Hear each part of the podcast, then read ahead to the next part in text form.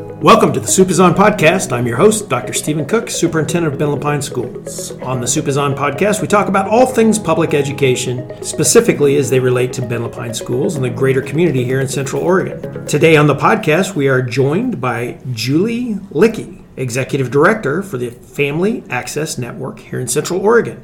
Welcome, Julie. Thank you. Thanks for having me. Julie, thanks so much for being here. I know many folks here in the community are familiar with the work of FAN, but this is I'm on, I've been in the community now for about a year and a half, mm-hmm.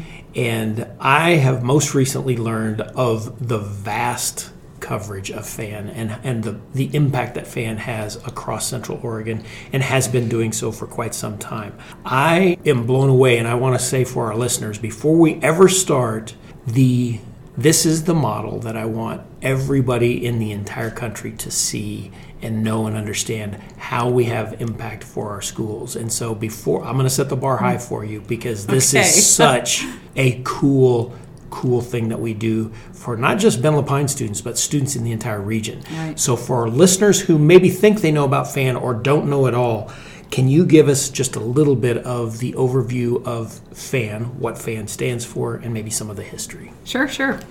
So, FAN is Family Access Network. It is our 30 year anniversary this year. So 30 years. 30 years. It's incredible. And we are throughout Central Oregon, Crook, Deschutes, and Jefferson County. We actually started at Terrebonne Elementary and Thompson Elementary, which is Amity Creek now. And that is how FAN started 30 years ago. Two schools working to connect families, and it has grown into an organization that has 27 fan advocates in 65 school sites throughout Central Oregon. So it's a 30 years is a long time, and we have come a long way from the first two sites that we had.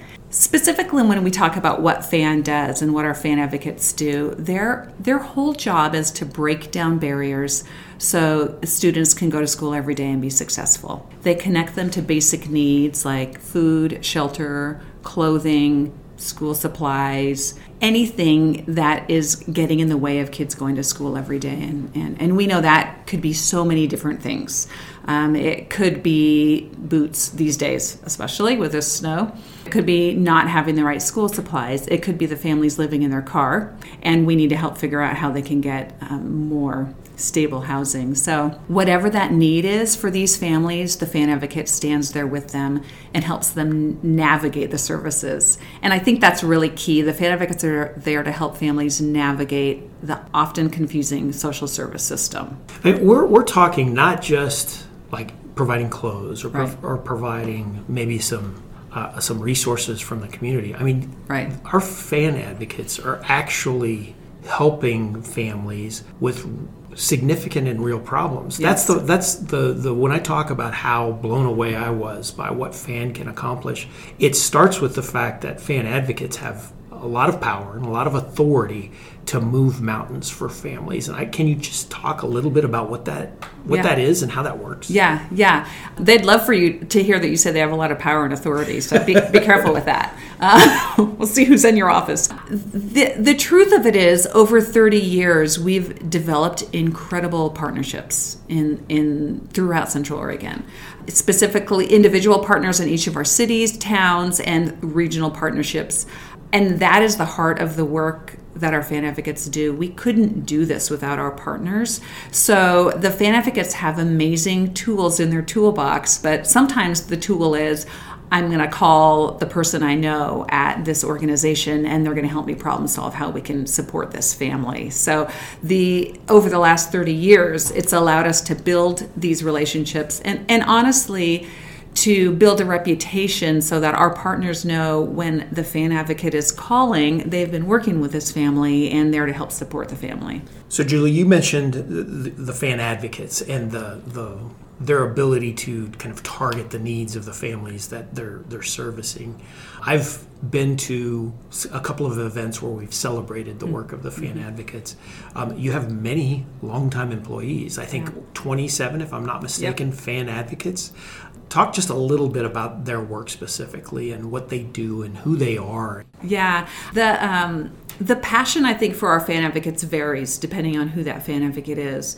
We have some fan advocates who were um, fan clients and um, were supported through FAN when their kids were younger and came out of that and then have wanted to give back and have become FAN advocates, which is an incredible circle for us. And they work beautifully with our families because they understand and they know and they've been there. And then we have fan advocates who really want to make a difference. They all want to make a difference. And it's hard work. It's hard work. It is, you know, going home at night and, and knowing that you have families that might be sleeping in their car, um, knowing that you have kids who need more support. And I think the piece that matters for the fan advocates is the work that they can do to help support kids. It's the smiles on the faces. It's the it's the heart of the work that they are able to help families and um, ultimately help kids succeed. And our and we have had fan advocates for 26 years up into fan advocates starting this year the vast experience is incredible when you look at the all of the fan advocates and the numbers of years they've had working with families and that has done nothing but make it a better program because they all talk together and work together and give each other ideas and I don't think you can do this difficult work without having an incredible heart for these kids and the families. Well, you, when you talk about barriers, I mean, I don't even know all the possible barriers that we're talking about and, and the work that fan advocates do. What's a day look like for mm-hmm. an advocate? How does I mean, they you know 27 uh, advocates that are uh, essentially covering 64 different schools in the entire Central Oregon region. I'm assuming they have to to be willing to move about quite a bit, or they're covering more than one school what does a day look how yeah. are they when you when you think about those barriers what are they doing? Yeah yeah. And our fan advocates do cover um, multiple schools. It's about a half-time fan advocate per school. So to know that they it, it's not a person in your school the whole time you're there. It's about it's half-time. Granted families can reach them at any time that they need them. And every day differs. So um, it, it is one of those things i think probably you and i have like well i don't know about you but i've got a lot of meetings in my in my day and I'm, i kind of have a, an idea of what my day is going to look like and that is not too, true for the fan advocates. We have them come and do a day in the life of a fan advocate um, to different groups to kind of give people an idea which is a,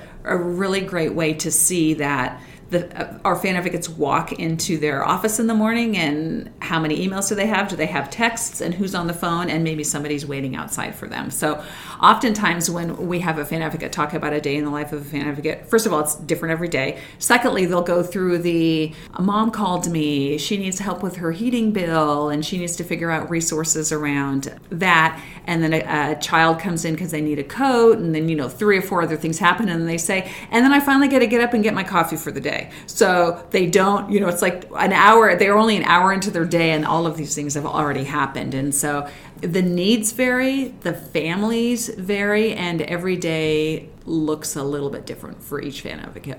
So when, when families need to access a resource or ask get in connection with a fan advocate, how do, how do they know that a fan advocate, first of all, is available and that fan advocates might have resources or access to support that can help them in a time of need?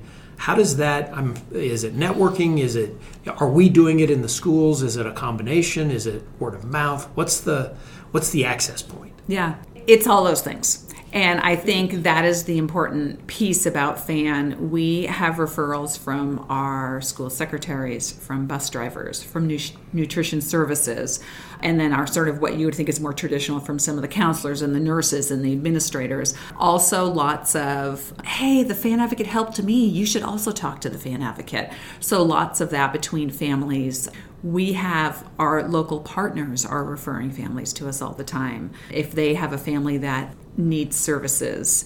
And so it varies. We oftentimes have pieces in the school newsletters for families that they see. And, and it is more of this do you need help? Or do you want to help out? Talk to your fan advocate. So we really, you know, can play both of those roles for folks um, in terms of supporting and then and then also getting support from families too.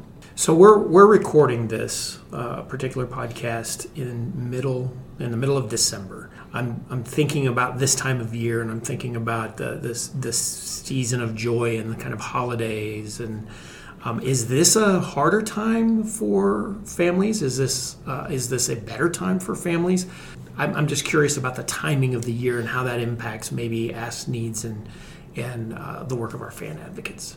I think it is a harder time for families because of the weather, and and it, there is snow on the ground right now as we're talking, um, and it's going to get colder and colder, uh, and and we know we have families without heat, and we know we have families that are doubled and tripled up in, in places and have unstable housing. So um, it is harder in the winter you know, Central Oregon is beautiful and we have lots of nature. And in the summer, unfortunately, some of our families are um, able to go camp and it, it works for them. It's better than being in your car in the middle of winter. And so winter's harder. The heating bills are higher. Um, we need more clothing. We need you need boots, coats. You know, I thinking as a parent myself, I think of all of those things that start adding up um, as you you know start school and then get into the winter months. And most of our families want their kids to have some sort of holiday, whatever whatever that holiday is for them. They want to give their kids something, and to not be able to have anything because you're just barely making it.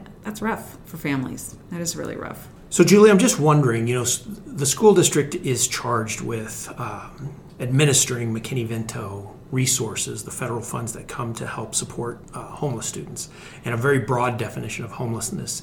Uh, is this an overlap of programs? Do we work side by side? How do those how do those things impact or not impact uh, fan advocacy and the work that you are doing? Our fan advocates work very closely with the McKinney-Vento liaisons in all of the school districts throughout the region. The fan advocates are able to provide resources to the families. So when we look at the number of students struggling with homelessness in Bend-La Pine School District, there's no way our one McKinney-Vento liaison can provide all of the services that are needed for these families. And so our liaison is able to send those families directly to the fan advocate.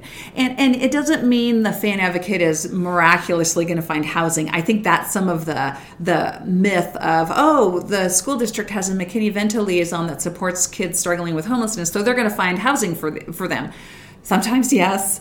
Um, usually it's a process, and we walk alongside families and help them um, figure out what's the next best step for them. So we have to work very closely together. Um, these are all the same families. These are uh, the families that are struggling with homelessness that are working with the schools to make sure their kids stay in their school, which is really key. Are also the same families that our fan advocates are saying, okay, let's talk about housing. Let's talk about what other what other supports we can wrap around your student so they can be successful, um, whether you are in stable housing or not. And, and this tends to be, or can tend to be, kind of a quiet um, tragedy, you know, that we don't always yeah. know and people don't necessarily want to reach out.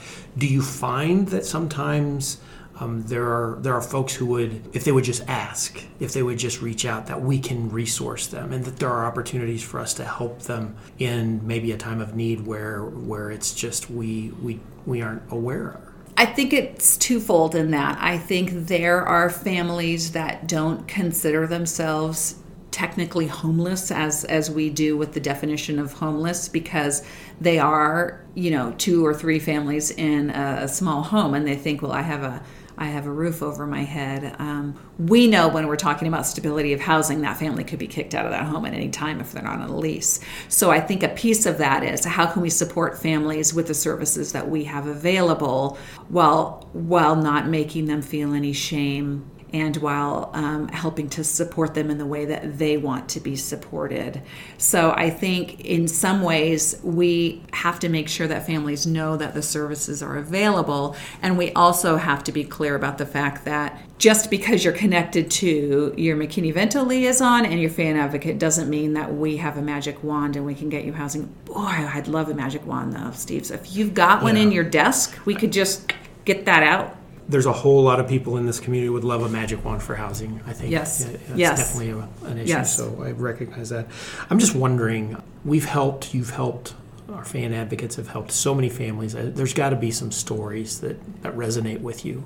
I'm just wondering if you could share one of those with our our listeners. Yeah, we have we have so so many stories, and um, especially over the last 30 years, and and the um, families that we've helped, the students that we've helped, who have who interestingly have come back and said, "Oh, you oh you work for Fan." I was a fan student and fan helped me when I was younger and you know now it's somebody in a medical practice or working in the community which I think is really wonderful.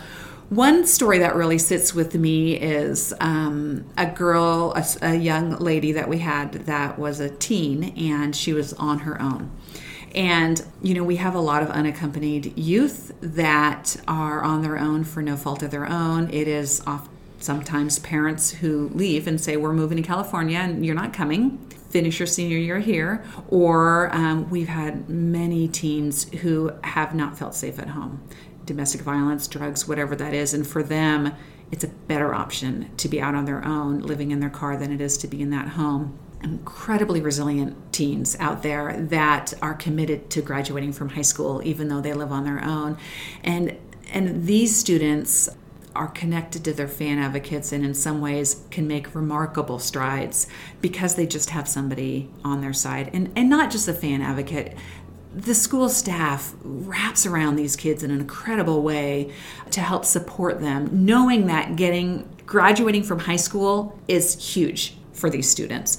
And so we had one young lady who was living on her own, living on her own, living figured out who to live with, had some people that she could live with, but they couldn't pay for food. She had to help support with heat she zero school supplies you know all of these things. And the fan advocate worked with her to make sure that she had everything she needed. What, whatever that is. And everything they need could be let's figure out how you can go into the school and get a shower in the morning before school starts or you know whatever those barriers are for our students. And a lot of our unaccompanied youth and this this young lady in in fact also working full time going to school, living on their own, trying to figure out how to make ends meet. And so, one of the things the fan advocates are able to do are just work outside the box, which these days is not always easy with all the restrictions and guidelines and policies and and um, in this case, oftentimes our, our teens, you know, they don't know how to go to the Department of Human Services. They don't know that they could perhaps get food stamps, you know, these things. So our fan advocates can literally walk alongside them, go with them, help them fill out the paperwork. And so this young lady was able to get support on, with food stamps with the fan advocate walking with her everywhere she went. Let me help you fill this out. You don't have documentation. Let's figure out how to get you a birth certificate. All of this stuff. And um, this young lady graduated last spring and it's it's remarkable i mean it, it's remarkable to look at the path of the student and think she was on her own she had to figure out how she was going to eat she didn't have school supplies, no transportation, full time job, and by the way, I've got to graduate from high school. And with the help of the fan advocate and that the school staff, she graduated, and that's amazing. Oh, that's a great story. I just, I'm just wondering if we've, if there's any listeners out there right now who are maybe in those kinds of situations or they're in a position of need and they just don't know what to do what's the first step? What should they do if they're hearing us talk about this right now and recognizing their own story? What what would we tell them? We will tell them to go um, ask for the fan advocate at their school. Our website also has all of the fan advocates, all of their schools, familyaccessnetwork.org, really easy, and they can just get on there and figure out who their fan advocate is. The other thing that we do a lot more now is um, we text with our families. For a lot of working families, you're working two jobs sometimes to get a phone call and to return a phone call in a certain time is really difficult. So um, I would say reach out to your school. The school staff know that they have a fan advocate anywhere in Central Oregon, um, and they can. That's where you start. Start with that. All right, now let's like flip that same question. What about the folks that are listening that are like, I could be your resource. I hmm. can help. I don't necessarily want to be a fan advocate, but maybe I have the ability to, to, give resources or I can offer something. What would we be willing to accept? What are the things that they could do to contribute? Is there a need? Is there opportunity for folks that might be in a in a giving mood or mm-hmm. can find ways to support? I, I will speak for all nonprofits in Central Oregon, probably the world, and say um, donating money is always the best way to do it because it allows the nonprofits to direct the money where it's needed most. Some people can do that, and some people can't, and that's fine. We um, we often need things like currently waterproof boots, gloves, jackets. Lots of our kids don't aren't able to go outside um, for recess and such if they are, are not prepared. We are all, always in need of gift cards for food um, so families can go to the store and choose the food that they're going to eat. Gas cards, especially these days, transportation gas stuff has been very difficult for families. So look for the drives that we do. There's a big school supply drive that happens in August every year. We have other folks in the community that are doing clothing, warm winter gear drives for us. There are lots of there are lots of ways to jump in. And if people are interested in learning about more ways to um, contribute or what we need on our website, familyaccessnetwork.org, we have um, a wish list and we have um, buttons for people if they would like to donate. Um, they can look at the items that we're currently in need of. We switch that often based on the season and um, get involved in other ways as well. Perfect. Thank you, Julie, for that. Uh that opportunity for folks. If there are listeners out there that feel so compelled, now's a great opportunity for you to, to go out and support us. Uh, and we'll make sure to get the, that information in the show notes so you can see uh, that website and where to give if you're so inclined. Julie, last thing, we're, asking this of all of our, our guests right now, this time of year, what is giving you hope right now? You know, as I look back 30 years with our 30 year anniversary, it's pretty remarkable what what FAN has done, and not just FAN, the community, because FAN isn't just these specific fan advocates. It is the community having come together to build this unique system and program to support families in such a way that works for them. We have so many people that contribute in so many different ways that volunteer, that donate money, that sponsor events, that partner with us, that do different kinds of drives for us. And uh, we could not be the organization we are without the incredible support and partnership of so so many people in throughout Central Oregon. And so that that always gives me hope when when I see that people are are still with us and still willing and um, believe in the work we do. It's pretty remarkable. All right, Julie, thank you for that. That's uh, just such a powerful testament and just the anchor of goodwill that FAN has provided for this community for many many years, and, and so much support that this community has wrapped around FAN in support of Central Oregon youth and making sure that their needs and their families' needs are being met.